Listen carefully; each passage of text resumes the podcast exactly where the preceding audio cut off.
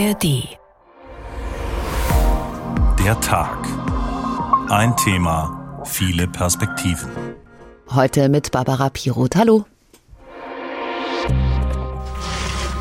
Der Felsspalt unter der Erde am Rande des Dörfchens Vallon-Pont d'Arc ist eng und verwinkelt. Zuerst muss ich ein Stück runterklettern und dann beginnt der knapp 15 Meter tiefe Schacht.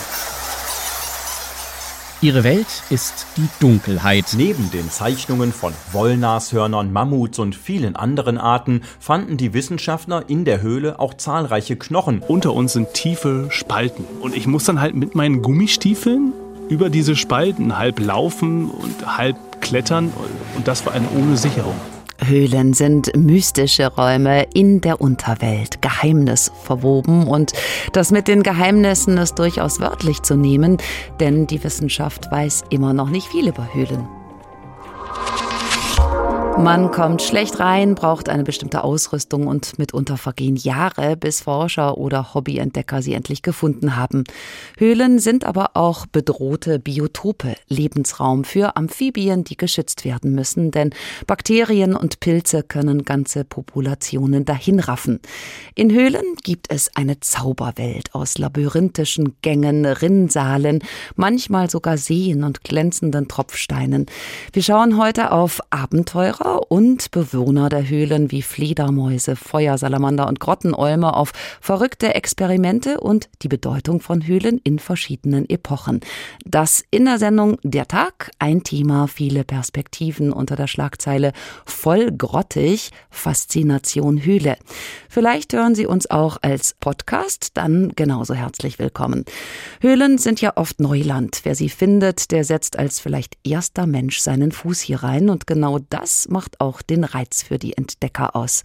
Entdecker wie Stefan Vogt, mit dem Johannes Dobbert hinabgestiegen ist in die Höhle Windloch im Bergischen Land. Und so fühlt sich das dann an.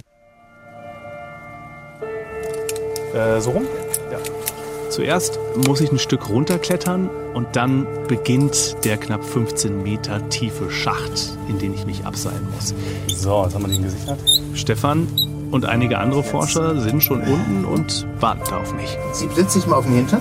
Detlef hilft mir oben beim Einhängen ins Seil, damit ich da auch nichts falsch mache. Ja, beide Füße, beide Füße rein. Ja. Richtig hängen lassen. So, jetzt hänge ich drin. Genau. So. Also, das ist wirklich sehr, sehr eng hier. Oh ja, hier wird schon weiter. Super. Also, alles lehmig und glitschig um mich herum. Aber es geht. Ich sacke nach und nach herunter. Und da sehe ich schon den Boden und die anderen Menschen unter mir. Und da ist der Stefan. yeah. Geht doch. Oh, cool, das ging ja gut. Ich habe es mir noch schon ewig schwerer vorgestellt, aber toll. Nee, runter ist immer einfach. Ja, genau. das war's, oder? Ja. Sei frei! Wir bewegen uns hier durch ein riesiges Labyrinth. Überall gehen kleine und große Gänge ab, rechts und links. Oft laufen wir einigermaßen aufrecht oder müssen mal kurz irgendwo hochklettern, aber zwischendurch müssen wir auch mal durch echt enge Stellen durch. Das heißt, dann auf den Bauch legen und auf allen Vieren robben oder sich irgendwo durchquetschen. Und das ist auch echt anstrengend und vor allem, man saut sich total voll, weil der Boden voll ist mit braunem, feuchten Lehm. Und äh, ich merke dann auch immer wieder, warum ich den Helm trage. Es kommt nämlich ein paar Mal vor, dass ich mir den Kopf stoße, denn ich sehe ja auch nur das, was unsere Helmlampen anleuchten. Ansonsten ist es wirklich stockdunkel. Auch rechts und links sind hier überall Flatterbänder. Und ich muss aufpassen, dass ich nicht daneben trete oder greife, weil das hier alles unberührt bleiben soll. ne? Sodass nur der Weg tatsächlich benutzt wird. Relativ schmal, das Ding. Das sind diese rot-weißen Absperrbänder, mit denen ähm, die Forscher die Wege markiert haben und die eben dafür sorgen sollen, dass auch der Boden in weiten Teilen unberührt bleibt. Pass auf die Tropfsteine auf jetzt, Johannes. Vor dir rechts sind Tropfsteinwasser. Ja. Gut, dass du mich daran erinnert. Ja. Solche Tropfsteine, die gibt es auch im Windloch, aber jetzt längst nicht so viele wie in anderen Höhlen. Dafür gibt es aber viele andere Ablagerungen, zum Beispiel aus Lehm, aus Gips oder aus Kalk, die da über tausende von Jahren gewachsen sind. Und die sehen auch echt beeindruckend aus. Also zum Beispiel gibt es so ganz viele kleine Kristalle aus Kalk, die dann im Licht unserer Lampen auch so richtig schön funkeln und glitzern. Wenn da einer dann hintritt oder reinlatscht, der keine Ahnung hat mit schlammigen Schuhen, dann ist so ein Ding im Arsch. Ne? Und das wird auch nicht mehr sauber in dem Sinne. Ne? Wer denkt, in der Höhle wäre alles dunkel und schwarz oder braun, der wird sich wundern, wenn er das hier sieht. Ne? Ein Auszug aus dem Podcast der Kollegen von Quarks vom WDR, die Quarks Story. Geheimnisvolle Höhlen zwischen Abenteuer und Naturschutz finden Sie, wie auch unsere Sendung, in der ARD Audiothek. Gerade im Beitrag haben wir schon Stefan Vogt kennengelernt. Höhlenforscher aus Ennepetal in NRW, aber das ist als Bezeichnung und Vorstellung eigentlich zu kurz gegriffen. Stefan Vogt hat das Höhlenfieber gepackt, als er 14 Jahre alt war. Seit 1999 1970 ist er als Höhlenforscher organisiert und seitdem spürt er immer neue Höhlen auf. Er will sie auch schützen und kauft deshalb sogar Grundstücke, um Höhlen zum Beispiel davor zu retten, dass sie mit Beton zugeschüttet und um sie herum gebaut wird. Hallo Herr Vogt oder besser vielleicht Glück auf. Glück auf. Eigentlich sind Sie Landschaftsgärtner, haben einen eigenen Betrieb, Sie haben Familie und sind leidenschaftlicher Quadfahrer, aber die meiste Zeit dürften Sie nicht im Büro oder zu Hause auf dem Sofa oder in fremden Gärten verbracht haben, sondern unter Tage. Auf wie viel Lebenszeit kommen Sie dort unten? Ja, das ist schwer zu sagen, weil wir ja immer am Wochenende aktiv sind. Jetzt natürlich habe ich äh, das Hobby zum Beruf gemacht. Wir machen das auch während der Woche mit der Firma zum Teil. Also ich sag mal, mehrere Jahre werden dabei schon vergangen sein. Das ist mit Sicherheit so. Sie haben als Kind mit Ihren Eltern eine Tour durch die Schwäbische Alb gemacht. Dort gibt es ja besonders viele Höhlen und das war dann sozusagen der Startschuss für Ihre Leidenschaft. Sie haben das mal verglichen mit einem Kolumbus-Gen. Wie meinen Sie das? Ja, das Kolumbus-Gen ist eigentlich in uns Menschen drin. Ne? Das ist die Gier, und zwar die Gier im positiven Sinne, die Neugier. Ne? Zu wissen, was hinter dem Meer ist, zu wissen, was hinter der Engstelle ist, zu wissen, was hinter der nächsten Schachtstufe auf einen wartet. Und das bringt uns Menschen ja weiter. Ne? Ohne Gier, ohne die Neugier säßen wir heute noch auf den Bäumen. Ne? Die Neugier treibt uns voran, lässt uns Sachen entdecken, lässt uns Sachen austüfteln. Und das ist eigentlich typisch Mensch. Ne? Wir müssen immer wissen, was ist hinter der nächsten Ecke. Wahrscheinlich muss man das unterteilen. Einmal die Faszination der Höhlenwelt an sich, die sie auch kartografieren und vermessen. Am Ende hat man dann sowas wie eine Straßenkarte von der Höhle. Dann ist aber auch das Aufspüren einer Höhle. Die haben ja keinen sichtbaren Eingang oder Ausgang. Woher wissen Sie denn, dass es genau an der Stelle lohnt zu suchen? Naja gut, es gibt natürlich verschiedene äh, Faktoren. Zum einen ist es das Gestein. Es äh, gibt nicht in jedem Gestein Höhlen äh, wasserlösliche Gesteine, die, der Kalkstein zum Beispiel, der ist bei uns da prädestiniert für. Wenn man den Kalkstein gefunden hat in der Landschaft, dann muss man eine Stelle finden, wo man eine Kluft, also einen Riss, einen Spalt hat, eine Senke im Waldboden. Und wenn dann noch Luftzug kommt oder wenn dann noch ein Bach versickert, dann sind das gute Zeichen und da muss man halt mit den Besitzern sprechen, muss einen Vertrag ausarbeiten. Und wenn man diesen Vertrag in der Tasche hat, dann kann man loslegen. Und dann besteht die Chance, eine Höhle zu entdecken. Man braucht also offenbar einen langen Atem, viel Geduld. Wie oft gehen Sie bei der Höhlensuche leer aus? Naja, von 100 Mal, wo wir unterwegs sind, äh, finden wir 90 Mal nichts. Und von den 10 Mal, wo wir was finden, ist es dann auch eher oft Kleinkram. Aber auch kleine Höhlen haben Besonderheiten. Ne? Eine der wichtigsten Höhlen Europas ist die kleine Feldhofer Kirche, wo der Neandertaler drin gefunden worden ist. Ne? Also das heißt, die Größe einer Höhle hat nicht unbedingt was mit ihrer wissenschaftlichen Bedeutung zu tun. Nun sind Höhlen für manche ja das genaue Gegenteil von einem Kick. Da ist es dunkel und glitschig, lehmig, matschig, haben wir eben gehört. Es kann eng werden, manchmal sogar richtig beklemmend eng. Jetzt mal fernab der Faszination, eine Höhle zu finden. Wie ein Entdecker finden Sie selbst auch Höhlen toll. Die sind ja eher kalt und manchmal auch stickig und nicht gerade einladend. Ja, natürlich, sonst würde ich ja nicht reingehen. Ne? sonst würde ich ja mein Leben lang nicht in Höhlen gehen. Äh, Höhlen sind ganz faszinierend. Einmal als dreidimensionale Räume, die nicht von Menschen geschaffen worden sind. Ne? Einmal aber auch als unterirdische Archive. Ne? Höhlen sind die besten Archive, die wir in der Welt haben. Wir können dort Klimageschichte studieren, wir können Steinzeitknochen finden, wir können äh, Landschaftsgeschichte nachvollziehen. Wir können versteinerte Korallenriffe sehen, also ein Portfolio, was wir in Höhlen haben, was wir so an der Oberfläche nicht haben. Ne? Sie sind in all den Jahren in Situationen geraten, da wurde es eng, da mussten Sie von hinten weitergeschoben werden. In anderen Fällen gab es kein Zurück, da musste Ihre Crew erstmal einen neuen Gang graben, damit Sie überhaupt zurückkehren konnten. Bekommen Sie da nicht manchmal auch Muffensausen? Also haben Sie Angst, stecken zu bleiben oder vielleicht auch verschüttet zu werden? Naja gut, ich meine, mutig kann man nur sein, wenn man Angst hat. Wer keine Angst hat, ist blöd und ist nicht mutig. Ne? Natürlich schätzen wir das Risiko ab, aber bei diesen Sachen, die Sie gerade sagen, da war ich noch sehr jung. Ähm, heute würde ich da vielleicht mich nicht mehr reinpressen lassen. Außerdem ist es natürlich so, wenn man 60 ist, dass so ein oder anderer Höhlengang ist halt zugewachsen. Ne? Da kommt man schon nicht mehr durch, ne? weil man A nicht mehr so gelenkig ist und auch äh, natürlich gerade im Schulter- und Brustbereich zugelegt hat. Ne? Vielleicht auch sowas wie eine Geburtskanalerfahrung, denke ich mir gerade. Also unter anderem bei solchen Kriechgängen jedenfalls haben Sie spektakuläre Höhlen entdeckt. Wie viele sind das inzwischen? Ja, mehrere hundert. Ne? Das sind natürlich viele kleine Höhlen und ganz wenig große, aber Halleluja, als überzeugter Christ sieht man das ja so, dass man das als Geschenk Gottes sieht, dass man solche Höhlen finden kann und die dann auch neu sind, dass man als erster Mensch wirklich da reinkommt, ein Kontinent unter unseren Füßen, den man betreten kann, wo wir nur dran gekratzt haben. Und da sind dann die besten und schönsten, sind dann die, die wir in Deutschland gefunden haben, das Windloch mit 8,5 Kilometern und die Heilenbecker Höhle mit 4 Kilometern. Das sind Knaller, wo wir nur den Eingang aufgemacht haben und dann einfach durchgelaufen sind. Normalerweise ist Höhlenentdeckung so, Sie öffnen so eine Höhle, dann kommt eine Engstelle, Sie müssen graben, dann müssen Sie Blöcke wegräumen, dann finden Sie vielleicht mal 100 Meter, 200 Meter, dann ist ein Siphon oder es ist ein Schacht, den müssen Sie erst ausbauen. Und wir hatten das Glück, oder die Gnade, wirklich diese Höhlen zu finden. Und die waren von vorne bis hinten offen, sowohl die Heilenbecke als auch das Windloch. Wir haben bisher noch an keiner Stelle richtig gegraben dort. Ihre Familie trägt diese Leidenschaft mit, Ihre Frau und Sie. Sie haben dann folgerichtig in einer Höhle geheiratet, natürlich nicht in Weiß, das geht da unten ja auch gar nicht in all dem Matsch. Inzwischen sind Sie alle miteinander auch Höhleninhaber. Was haben Sie vor mit den Höhlen? Ja, gut, also ich sag mal, ich finde immer, ein Unternehmer hat auch eine soziale Verantwortung oder eine Verantwortung für die Gesellschaft. Und meine Verantwortung habe ich so festgelegt, dass ich also sage, der Höhlenschutz hört bei uns nicht am Höhleneingang auf, sondern ich habe mir überlegt, wie kann ich nachhaltig diese Höhlen sichern.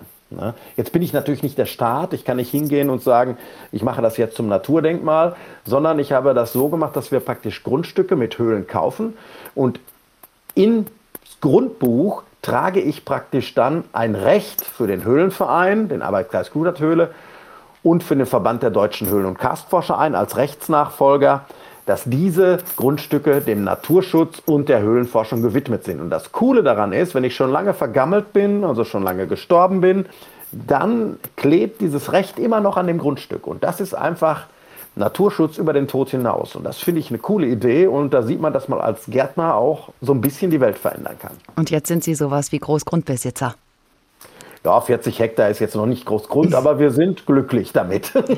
Viele Menschen denken, wer Höhlen sucht, der sucht einen Schatz. Äh, tatsächlich haben sie gar nicht so viel in den Höhlen gefunden, aber einmal jede Menge Menschenknochen. Ihr Büro war dann nachher voll damit. Was hatte es damit auf sich? Ja, wir haben also in Hagen eine offizielle Grabungsgenehmigung in einem Naturschutzgebiet gehabt. Das war ein kleines Loch, was ich 20 Jahre vorher schon gefunden habe. Fünf, sechs Meter lang. Und wir haben dann dort gegraben, weil ein Steinbruch das Wasser abgegraben hat. Und wir wollten also praktisch mit dieser Höhlengrabung hinter die benachbarte Karstquelle kommen. Und irgendwann kamen wir auf Menschenknochen und haben die äh, Oberschenkelknochen, gibt es ein Bild, wie ich da mit dem auf dem LKW sitze. Und dann haben wir sofort das Bodendenkmalamt angerufen. Die Stadt Hagen ist eigene Denkmalbehörde und die haben gesagt, grad mal vorsichtig weiter. Das war eigentlich falsch, aber im Nachhinein war es richtig, weil es gab keine Stratigraphie. So haben wir uns also vorsichtig weitergegraben und haben dann praktisch alle Knochen gesammelt und haben wie durch ein Wunder, durch Fügung, nichts von dem Sediment, was wir rausgenommen haben, abtransportiert, sondern das habe ich alles in Säcken in der Firma gelagert. Und so konnten dann, als die Archäologen dann an die Arbeit gingen, wirklich alles noch durchschlemmt werden und das ist eine sensationelle Höhle. Wir haben also praktisch aus zwei Perioden der Steinzeit dort Menschenknochen gefunden, aus der Jungsteinzeit und aus der Mittelsteinzeit. Super geile, interessante Phasen der Menschheitsgeschichte, wo richtig was passiert. Ne? Jungsteinzeit, neolithische Revolution, aus Jägern und Sammlern werden Ackerbauern. Mittelsteinzeit. Die Eiszeit ist vorbei, äh, das Klima wird wärmer, trotzdem gibt es weniger Menschen in Europa, weil es einfach auch schwerer ist, im Wald wild zu jagen als auf diesen Steppen. Ne? Sie müssen sich ja vorstellen, Jäger und Sammler in der Altsteinzeit, das sind nicht solche armen Leute wie die Buschmänner in der Kalahari, sondern das waren Jäger und Sammler in einer der fettesten Landschaften, die sie sich vorstellen können. Ne? Mit riesigen Rentierherden, riesigen Mammutherden. Das ja, alles haben Sie herausgefunden. Das haben wir herausgefunden. Säcke im Büro, Ihre Mitarbeiter sind wahrscheinlich leidensfähig. Vielen Dank an Stefan Vogt, Höhlenforscher. Er hat auch die Höhle Windloch in NRW entdeckt und von deren Erkundung hören wir auch später immer mal wieder. Hier ist der Tag. Ein Thema, viele Perspektiven. Heute geht's bei uns ab unter die Erde. Es wird kalt, unwirtlich und dunkel. Wer will da freiwillig hin? Zum Beispiel auch eine Spanierin, Beatriz Flamini. Sie hat bis vor kurzem 500 Tage unter der Erde verbracht, praktisch ohne Kontakt zur Außenwelt. Ein Rekord. Vor rund zwei Wochen ist sie wieder aufgetaucht und viele Medien fieberten mit.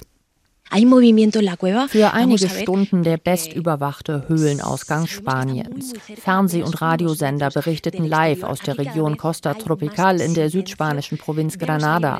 Livestreams verfolgten jede Bewegung. Beatrice Flamini kommt an die Oberfläche. Die schmale Frau mit den langen braunen Haaren lächelt breit, trägt einen Helm und zum Schutz ihrer Augen eine Sonnenbrille. Nimmt diese kurz ab, setzt sie aber sofort wieder auf und beschreibt ihre Höhlenerfahrung als großartig und unübertrefflich. Excelente, insuperable. Sie würde gerne gleich auch noch mehr erzählen, aber vorher müsse sie unbedingt die erste Dusche seit eineinhalb Jahren nehmen. Bei der Pressekonferenz wirkt Beatrice etwas benommen, bittet um Entschuldigung, sollte sie nicht flüssig sprechen können. Sie habe seit eineinhalb Jahren mit niemandem geredet.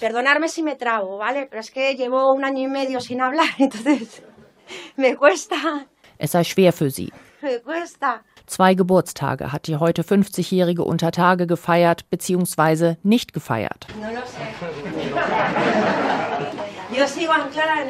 Sie habe nicht gewusst, welcher Tag gewesen sei, erzählt sie, sei im 21. November 2021 hängen geblieben. Unter Tage machte Beatrice Gymnastik, um sich fit zu halten. Die Zeit vertrieb sie sich mit Malen und Zeichnen und mit dem Stricken von Wollmützen. Und verbrauchte nach Angaben ihres Betreuungsteams rund 1000 Liter Wasser und las etwa 60 Bücher. Größtes Problem in der Höhle für Beatrice nicht etwa die Isolation, sondern Las moscas. Fliegen. Es gab eine Fliegeninvasion. Fliegen kamen rein, dann waren da Larven. Ich hatte sie nicht unter Kontrolle und war plötzlich umgeben von Fliegen. Aber das ist überstanden.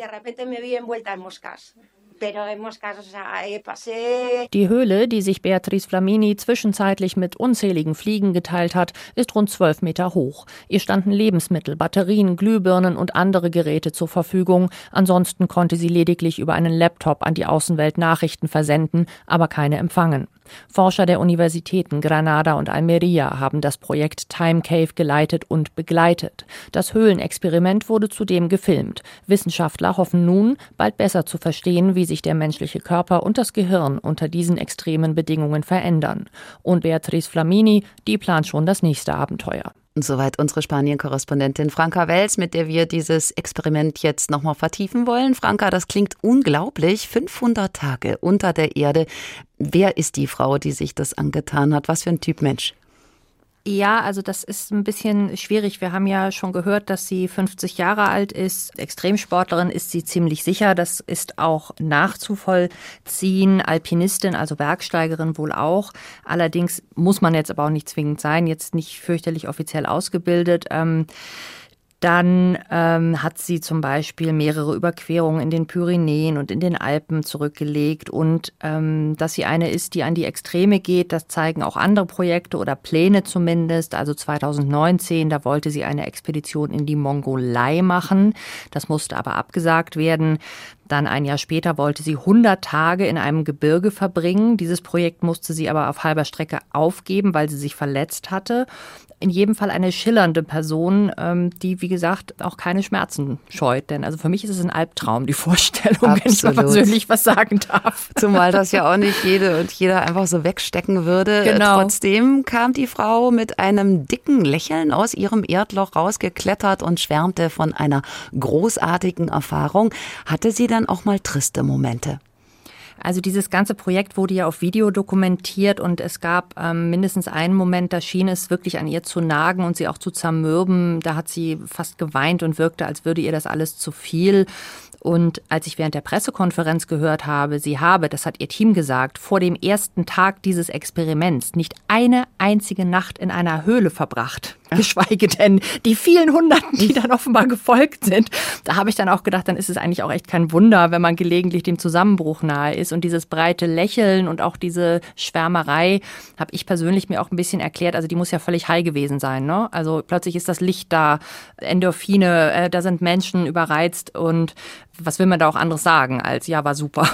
Stichwort Licht, das gab es schon, weil es nämlich auch Strom gab, aber das muss ja mhm. auch für die Augen total anstrengend sein, gar kein Tageslicht zu sehen. Dem Körper insgesamt fehlt ja Vitamin D. Lässt sich da irgendwie jetzt schon beurteilen, was das mit einem Menschen macht? Also genau das untersuchen die ja jetzt auch, ne? weil äh, das ja zum Teil Ziele dieser verschiedenen beteiligten Universitäten und auch Fachrichtungen war. Also zum einen, äh, wie wirken sich Isolation soziale und auch extreme zeitliche Desorientierung auf Zeitwahrnehmung aus.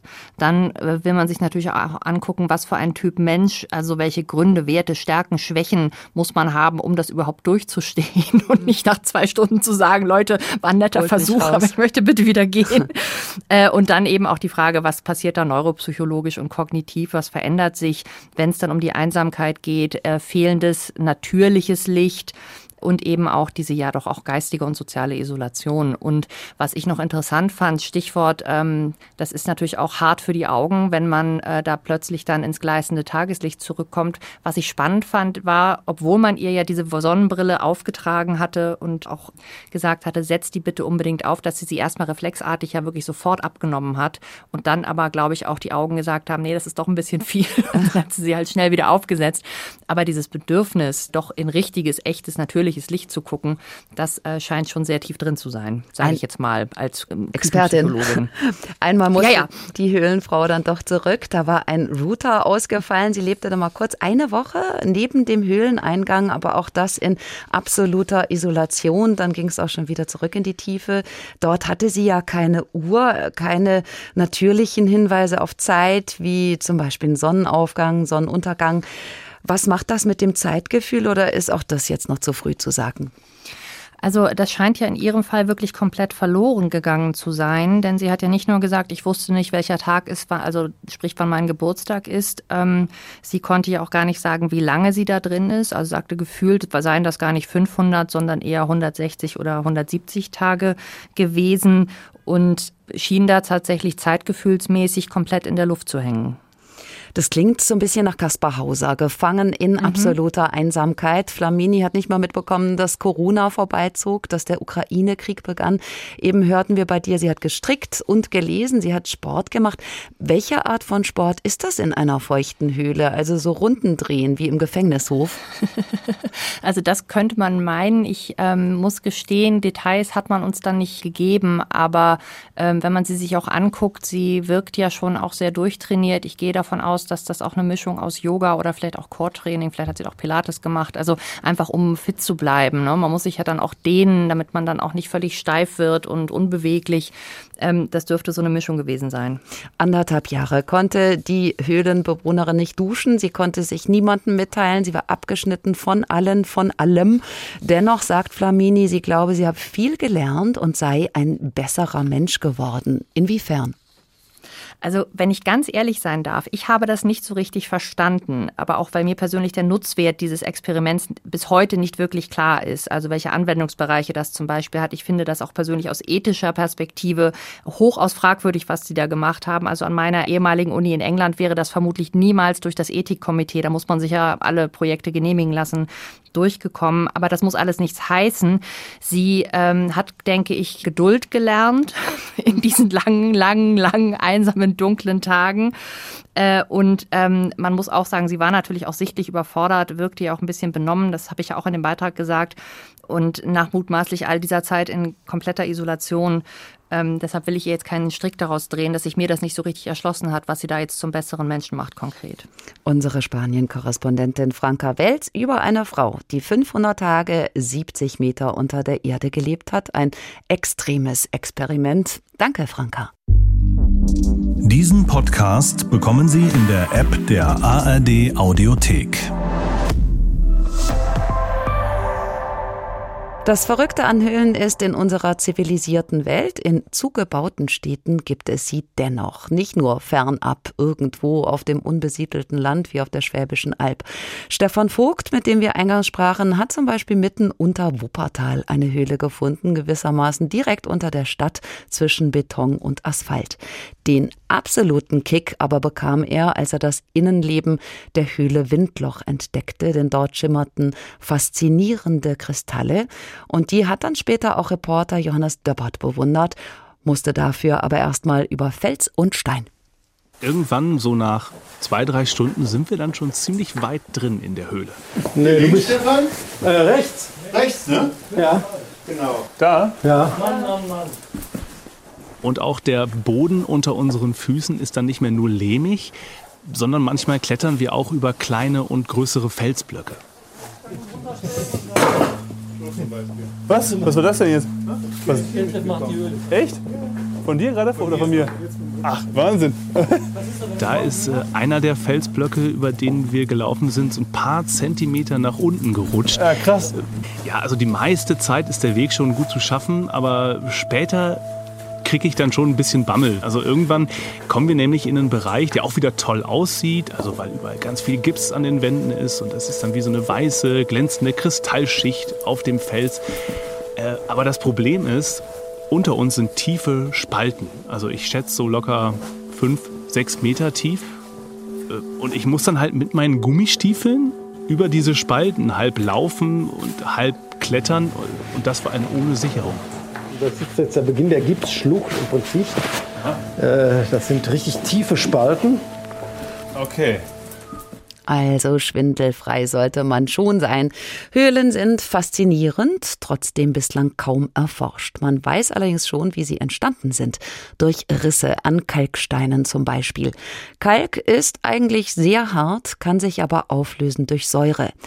Wenn bei Regen Wasser von oben einsickert, läuft es durchs Erdreich nach unten und nimmt auf diesem Wege Kohlensäure auf. Und die löst den Kalkstein peu à peu auf. Die Lösung wird weggeschwemmt, wodurch Hohlräume entstehen, allerdings sehr langsam im Laufe von Jahrmillionen. Das also ist bekannt, aber es dürfte gerade mal ein Fünftel der Höhlen in Deutschland entdeckt worden sein und es gibt auch nach wie vor keine Möglichkeit, sie zu orten. Was wissen wir sonst noch über Höhlen? Sie sind oft Schutzraum, vor allen Dingen für Tiere, die hier überwintern, wie Fledermäuse. Ihre Welt ist die Dunkelheit, die Nacht, also die dunkle Seite des Tages und die ewige Dunkelheit unter der Erde in Höhlen. Fledermäuse haben was Gespenstisches. Für unsere Vorfahren waren sie Teil der Unterwelt, denn Höhlen galten als Zugang zum Reich der Verstorbenen. Spuren davon finden sich noch bei Homer. In der Odyssee beschreibt er, wie dem Götterboten Hermes die Seelen der Verstorbenen wie Fledermäuse hinterher schwirrten. Und der römische Dichter Ovid berichtet, wie drei Töchter, weil sie einen Gott kränkten, in Fledermäuse verwandelt wurden. Während sie sich Schlupfwinkel ersehen, spannt zwischen die kleinen Glieder sich Haut und die Arme beziehen kaum merkliche Schwingen. Nicht hob sie vom Boden Gefieder, dennoch schwebten sie frei mit hell durchscheinenden Flügeln. Wie sie zu reden sich mühen, tönt schwach nach dem Maße des Körpers, nur ein Geschwirre, und sie klagen ihr Leid in leisem Gewisper. Fledermäuse schwirren auch durch die Bibel. Der Prophet Jesaja spricht von ihnen im Zusammenhang mit Götzenanbetung. An jenem Tage wird jedermann wegwerfen seine silbernen und goldenen Götzen, die er sich hatte machen lassen, um sie anzubeten, zu den Maulwürfen und Fledermäusen, damit er sich verkriechen kann in die Felsschluchten und Steinklüfte vor dem Schrecken des Herrn. Geschöpfe der Nacht, die das Tageslicht scheuen. Es wundert nicht, dass Fledermäuse in der Kunst des Mittelalters die Attribute von Dämonen bildeten. Teuflische Gestalten mit Fledermausflügeln standen als Zerrbild den ebenfalls geflügelten Engeln gegenüber. Heute ist das aber vor allem eine ganz spezielle Spukgestalt, die wir mit den Flatterwesen verbinden. Nosferatu, der Untote. Er trinkt das Blut seiner Opfer und macht auch sie zu Gespenstern der Nacht. Legenden von Vampiren finden sich schon im Altertum. So richtig populär wurden sie aber erst ab dem 18. Jahrhundert, als in Europa ein regelrechter Vampirwahn ausbrach. Wenn es Nacht wird, geht er auf Beute aus.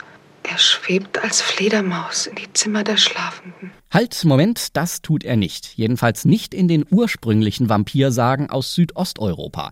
Dass sich der Vampir in eine Fledermaus verwandeln kann, wurde ihm erst angedichtet, als man bei der Erforschung Südamerikas eine neue Fledermausart entdeckte, die sich ausschließlich von Blut ernährt.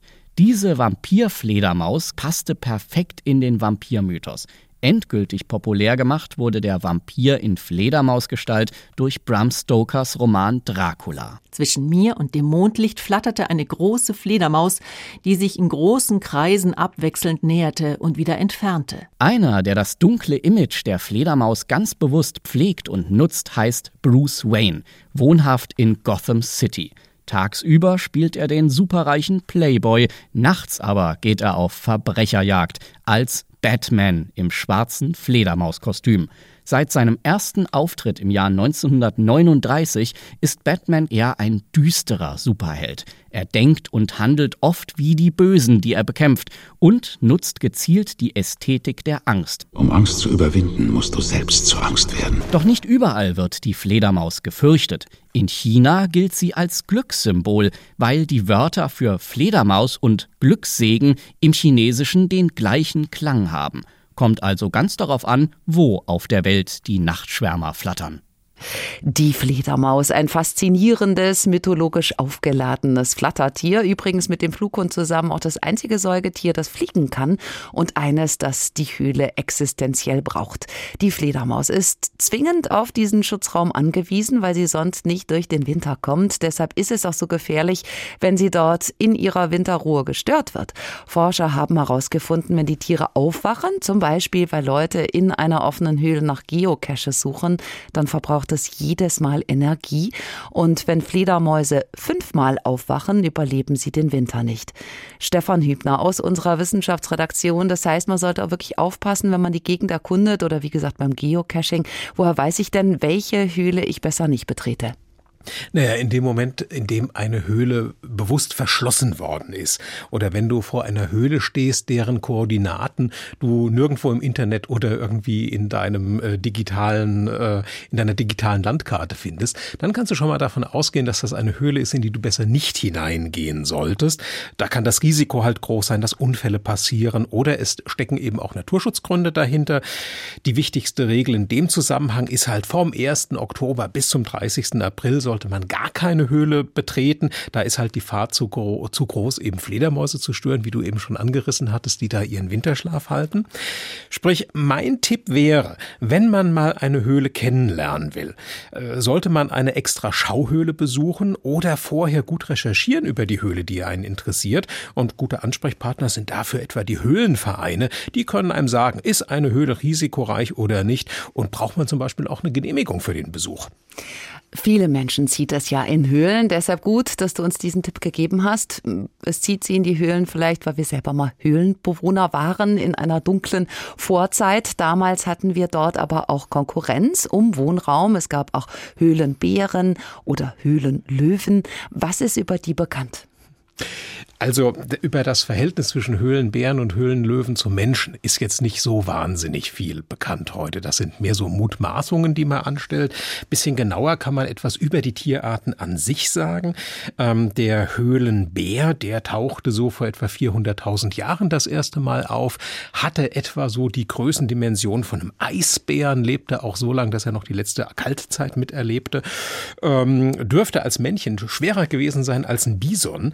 Ähm, Und äh, allerdings dürften die die Höhlen nur für die Winterruhe betreten haben. Die waren also eher höhlenliebend als höhlenlebend. Und wenn da vielleicht so eine Sippschaft von prähistorischen Menschen auch im Winter gerne die, den Schutz der Höhle haben wollte, dann kam es da vielleicht zu Konflikten. Na gut, und beim Höhlenlöwen ist es so, der kam ein bisschen später äh, auf den Plan als der Höhlenbär, lebte so von Eurasien bis Alaska, war also so ein Nordlandbewohner gewesen. Und selbst hier bei uns in Hessen hat man Höhlenlöwenknochen gefunden, zum Beispiel in den Landkreisen Groß-Gerau und Bergstraße. Und äh, so, man kennt sogar von den Eismumien aus Russland und von daher weiß man zum Beispiel, die hatten so ein bisschen so ein wolliges Fell und keine Mähne. Das ist auch ganz interessant. Und hießen trotzdem Löwen. Ja, richtig. Und gingen genauso wenig gerne in die Höhlen wie die Höhlenbären. Inzwischen muss man bei Tieren in Höhlen unterscheiden zwischen denen, die dort überwintern oder übersommern. Dann sind da aber auch noch die Populationen, die ihr ganzes Leben in der Höhle verbringen. 150 Arten, die nur unter der Erde leben können. Was sind das für Tiere? Naja, die kommen schon mal aus ganz verschiedenen Tiergruppen, wobei Wirbeltiere, so wie Bären und Löwen, da die absolute Minderheit sind. Die meisten sind Insekten, Krebsen, Spinnen, Würmer, Tausendfüßler, Schnecken und solche Sachen, auch Einzeller. Und diese 150 Arten, die beziehen sich allein auf Deutschland. Weltweit ist es ein Vielfaches, was so in den Höhlen kreucht und fleucht.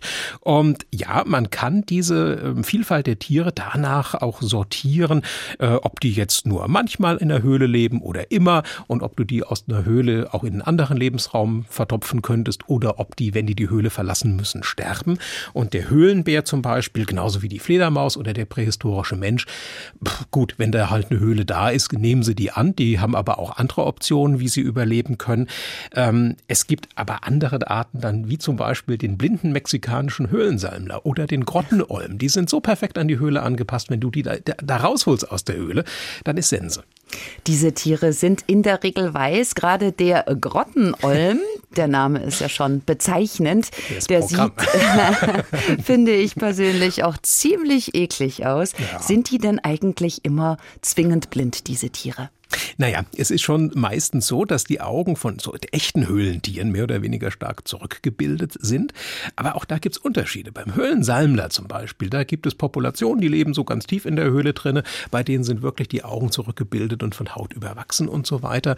Teilweise kommen die dann aber auch in Gegenden vor, wo noch so ein bisschen Licht in die Höhle hineinfällt. Und du kannst sehen, dass diese Rückbildung so graduierlich eben oder so in, in, in Schritten, in Abstufungen erfolgt. Ähm, wenn man natürlich äh, in, mitten in der Höhle in der Dunkelheit lebt, man braucht ja keine Augen. Also kann sich der Körper das auch sparen, Augen auszubilden und man setzt auf irgendwelche anderen Sinne, mit denen man das dann ausgleichen kann.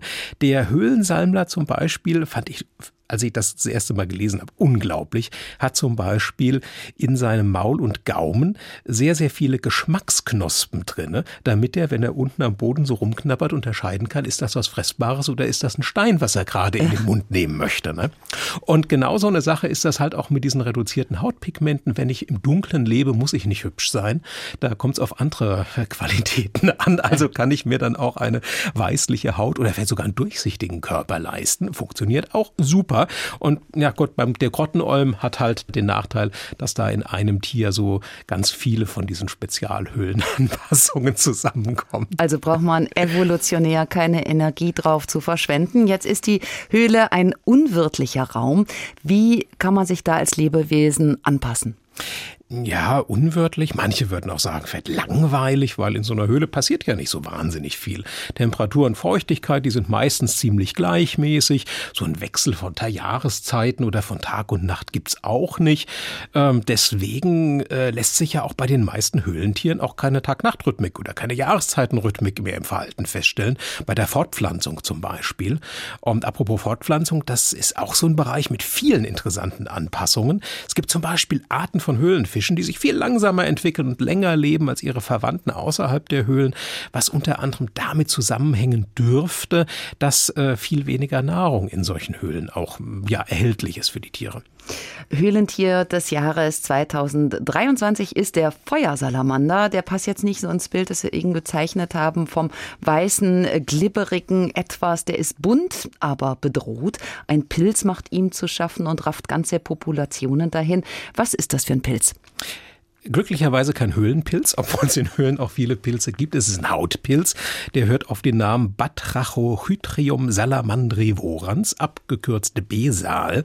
Und dieser Pilz, der breitet sich so seit gut zehn Jahren in Mitteleuropa aus. Wahrscheinlich wurde der durch ostasiatische Molche aus dem Tierhandel hierher eingeschleppt und diese Molche sind halt gegen den Pilz immun, dummerweise die Feuersalamander nicht. Und dieser Hautpilz ist halt sehr aggressiv, kann ganze Salamanderpopulationen vernichten. Was sich dagegen tun lässt, ist zum einen gesunde Salamanderbestände in Menschenobhut aufzubauen und zum anderen den Pilz an seiner Verbreitung eben hindern. Zum Beispiel, dass man besondere Hygieneregeln beim Waldbesuch beachtet, weil da wohnen die Feuersalamander ja auch. Die leben nicht nur in Höhlen, sondern auch unter Wurzel und Rinde im Wald. Und die Uni Gießen, die hat sogar ein Meldenetz für tote Feuersalamander eingerichtet, wo man sich melden kann. Wenn man einen gefunden hat, kann man ein Handyfoto hinschicken und so. Und dann können die gucken, ist der am Pilz gestorben oder nicht. Und man könnte Gegenmaßnahmen einleiten. Höhlen gelten als Schatztruhen und als Archive der Menschheit. Was lernt man denn aus Höhlen? Wofür bieten die Anhaltspunkte? Ach, du kannst in Höhlen ja äh, sehr viele Reste zum Beispiel finden von Lebewesen. Und damit kannst du dann auch Lebensgemeinschaften vergangener Zeiten rekonstruieren. Nicht nur die aktuellen festhalten per App, sondern auch Rückschlüsse auf die Vergangenheit ziehen. Teils sind diese Lebewesen dann auch durch Höhlenmalereien oder Ritzzeichnungen festgehalten. Und du bekommst so Hinweise darauf, wie die mal aussahen. Und natürlich verraten Höhlen oft auch etwas über die Lebensgewohnheiten unserer Vorfahren, die diese Höhlen dann ja zum Beispiel Beispiel als Kultstätten nutzten. Und auch da spielen dann die Höhlenmalereien eine Rolle. Oder es wurden Musikinstrumente aus Tierknochen hergestellt. Hat man zum Beispiel in den Höhlen der Schwäbischen Alb gefunden, 40.000 Jahre alt und damit die ältesten bekannten Musikinstrumente der Menschheit.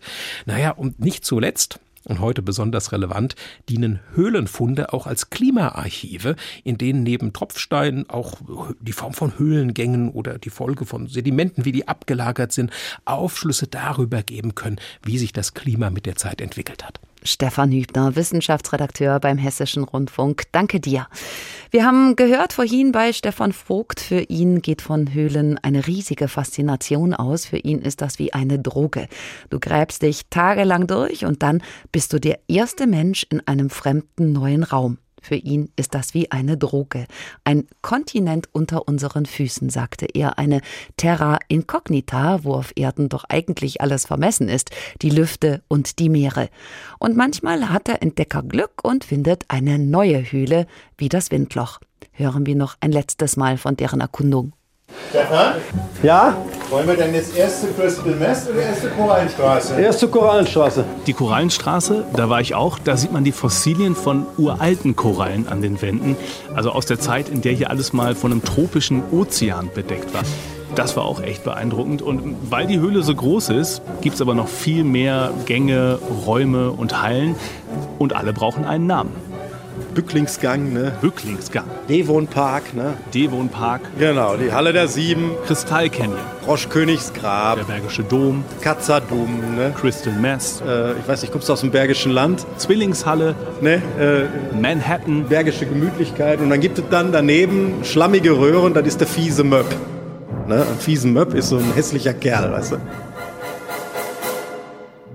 Bergische Wüste.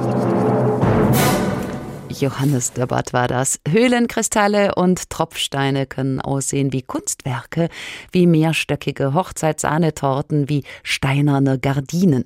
Auch Höhlenblumen bilden mitunter verrückte Formationen. Manchmal ähneln diese zerbrechlichen Gebilde Korallen, Wurzeln oder Disteln. Und dann ist da noch die Höhlenmalerei. Überall auf der Welt gibt es sie. In Österreich wie in Spanien, in Russland wie in Libyen, Indonesien oder in Australien. Da kann keiner beim anderen abgemalt haben. Das Phänomen scheint in der Menschheit selbst angelegt. Manche Malereien sind so gut erhalten wie die in der Höhle von Chauvet. Da hält sich hartnäckig das Gerücht, sie stammten von Picasso. Schließlich war er einer der ersten, der die Höhle besuchte. Damals durfte man das noch. Über die Entdeckung von Chauvet, Marcel Wagner. Der Felsspalt unter der Erde am Rande des Dörfchens Vallon-Pont d'Arc an der malerischen Ardèche ist eng und verwinkelt. Nur schlufend, wie die Höhlenforscher sagen, also platt auf den Boden gedrückt robbend, kommen Jean-Marie Chauvet, Eliette Brunel und Christian Hilaire im Fadenschein ihrer Stirnlampen voran. Doch als sie sich an jenem 18. Dezember 1994 durch einen engen Schacht tiefer in die Höhleneingeweide vorankämpfen, erleben sie, wovon Höhlenforscher meist ein Leben lang nur träumen. Ich bin im Moment extrem beeindruckt. Eine Entdeckung, die man in einem Leben nicht erwarten darf. Wenn einem so etwas passiert, das ist unbeschreiblich. Erklärte Jean-Marie Chauvet, als er den Fund später der Öffentlichkeit präsentierte. Ganze 25 Meter unter der Erdoberfläche waren die drei Höhlenforscher auf eine gewaltige steinzeitliche Höhle gestoßen. Vier große Säle, bis zu 17 Meter hoch, gesäumt von Tropfsteinen. Doch nicht die atemberaubenden Steinformationen waren die eigentliche Überraschung. Diese Grotte war schön, sie ist schön. Als ich die roten Abdrücke der Handballen an den Wänden sah, war mir sofort klar, dass das keine Fälschungen waren. Und es war klar, dass das sehr alt sein musste. Erinnert sich Höhlenspezialist Jean Claude, der als einer der ersten die Höhle nach der Entdeckung betreten durfte. Ich war überrascht von der Menge und der Schönheit der Zeichnungen. Doch seinen Höhepunkt hat das Ganze erreicht, als ich vor dem Bild der vier Pferdeköpfe stand.